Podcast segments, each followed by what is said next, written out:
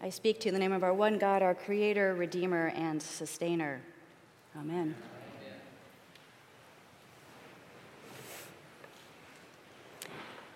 If you're like me, you know lots of busy people. I'm a busy person, you're a busy person, we are all busy. But one of the busiest people I know is my friend Blaine. Blaine is a small business owner, and if you're one of those, you know it's extremely busy. He owns a low key hair salon in Washington, D.C., and so he's managing the, buying the supplies, a staff of six, negotiating the, biz, the building lease, he's paying the bills, he's doing all these things. He's decorating the salon as a haunted house for um, Halloween. All the neighborhood kids would come by. And of course, he has his own clients. One time when I was there, Blaine introduced me to a, uh, one of his clients, Mary Margaret Valenti. She was in her 80s at the time. She was the widow of Jack Valenti, who was the longtime head of the Motion Pictures Association of America. Her driver brought her twice a week to this low key, hole in the wall salon, and she wore her Chanel and Dior suits. The rest, suits. The rest of us were wearing shorts and t shirts. And she came for washing and styling twice a week. Blaine also went to her house on Sundays, which was his day off, to style her hair. Now, in between these visits, Mary Margaret would text or email or call Blaine during the week about this and that and the other thing. And he responded to every single call, every single email, and oh, yes, when she learned to text, every single text. He didn't want her to feel ignored. She was reaching out, and he wanted her to know that he was there and he cared. Now, they made an unlikely pair, Blaine and Mary Margaret. She was blue blood, part of this DC establishment, and he was blue haired and tattooed and goateed. Maybe the norm around here, not exactly the norm in DC. And when Mary Margaret died, Blaine went to his funeral. At the reception, a friend of Mary Margaret uh, took the microphone. They were giving um, toasts and recollections, and she took the microphone and she said, I'd like Mary Margaret's hairstylist to come forward. So she came forward and she said, I want to thank you. You were so wonderful to Mary Margaret. You gave so much of your time and energy, and it really helped her get through the days after Jack died. There was Blaine standing up there to applause and thanks of this crowd a super busy man who still made time for someone else so that she would know joy. She would know he was there for her. And it certainly made all the difference for her, and I think also to Blaine. Our gospel reading for today encourages us to see stories like Blaine's about being busy and caring for someone. To see these stories in the Christian context. In the reading, Jesus tells Martha, You are worried and distracted by many things. There is need of only one thing. Mary has chosen the better part. This verse is often taken as a criticism of Martha's busyness. Maybe you've heard sermons about this before. She's cooking, she's cleaning, and that's not supposed to be on target, what we're supposed to be doing. But then you also hear praise of Mary sitting at Jesus' feet in stillness and contemplation. So often we're given this juxtaposition between doing and not doing, between busyness and contemplation. We're left feeling that Mary is better than Martha. But this is Nashville, and there are lots of Marthas men and women who get things done at work, at home, volunteering here around the church, you name it. And this reading isn't to dismiss what we do. I did say we, I include myself in this category. It's about understanding, like Blaine does, that busyness cannot stand alone. It's about understanding that we need to be both Martha and Mary to be disciples of Jesus. On one level, Mary, sorry, on one level, Martha seems to be doing exactly what a good neighbor is supposed to do. She's cooking cakes in her pan. She's grinding spices with her mortar and pestle. She's drawing water from the well and sweeping the dirt floor of, the, of her home, she's creating hospitality for her guest. So, what's the problem? Isn't that what Jesus says to do? Serve one another? But Martha's missing something, right? She seems to have lost perspective on why she's doing what she's doing. Everything that she's doing that day is literally for Jesus. But I'm not sure you'd know that. She isn't thinking about Jesus while she works. She's focusing on herself, right? Because she says to Jesus, Tell Mary to come and help me. She's thinking about herself, thinking about what a bother it is to do all the work. It's unfair. Gee, I'd like some leisure once in a while, too. Thank you very much. But then Jesus speaks and offers Martha another way to frame what she's doing. But he's talking about framing. He's not telling her, listen, he doesn't say to her to stop working. I love that. He doesn't say to her, come sit at my feet too.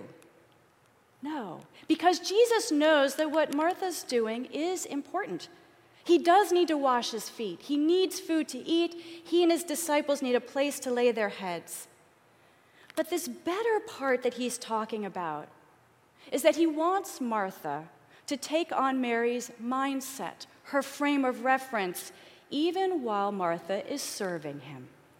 Mary has given her whole heart to Jesus, leaving behind her worries and cares in the process. And Mary has found joy and peace in her relationship with Jesus. It's that joy that we feel deep down that brings us peace, that makes us smile, that allows us to live in the moment, be present to Jesus, and to let Jesus be present to us. And yes, we are meant to see Mary as Jesus' disciple. But this doesn't mean Martha is not Jesus' disciple.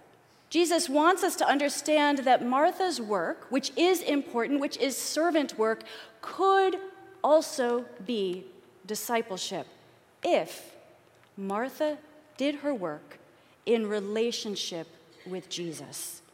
Martha needs to remember why she's doing everything literally for Jesus.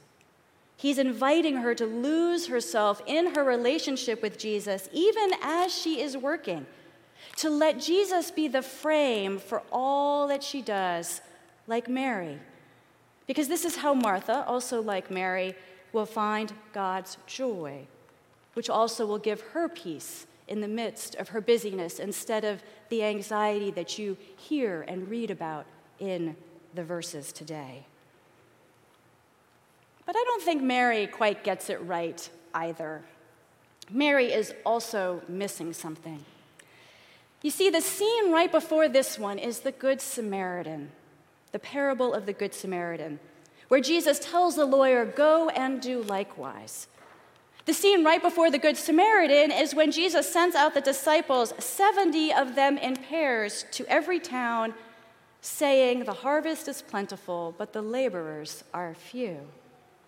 These three scenes, these three stories from Jesus' life and teachings are meant to be read together, not in isolation.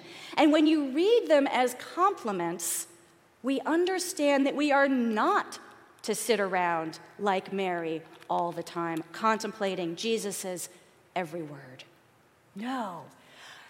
You see, I've got this vision of another scene that's not in the Bible in which Jesus says to Mary, There are people who need you. Get up off your duff.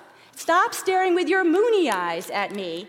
Go help others and be engaged and active in the world. Just don't forget me when you do that. So, when we take these gospel readings together, Mary and Martha, the Good Samaritan, the sending out of the 70, we can understand that we are to go and act out Jesus' words to love God, love our neighbor, and most importantly, we are to remember why we are doing it. For Jesus, because of Jesus, and by the grace of Jesus. God commands us to love and serve each other. God sends us out to share the gospel in word and deed. And God graces us with the joy and peace of Christ when we know both the action, and the presence of Christ in all that we do.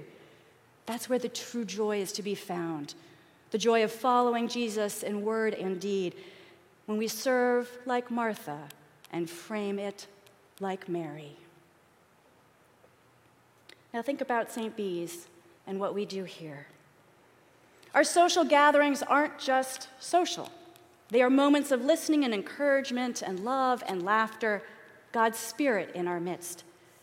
We don't deliver meals to families with new babies or families with a sick loved one because we don't know what else to do.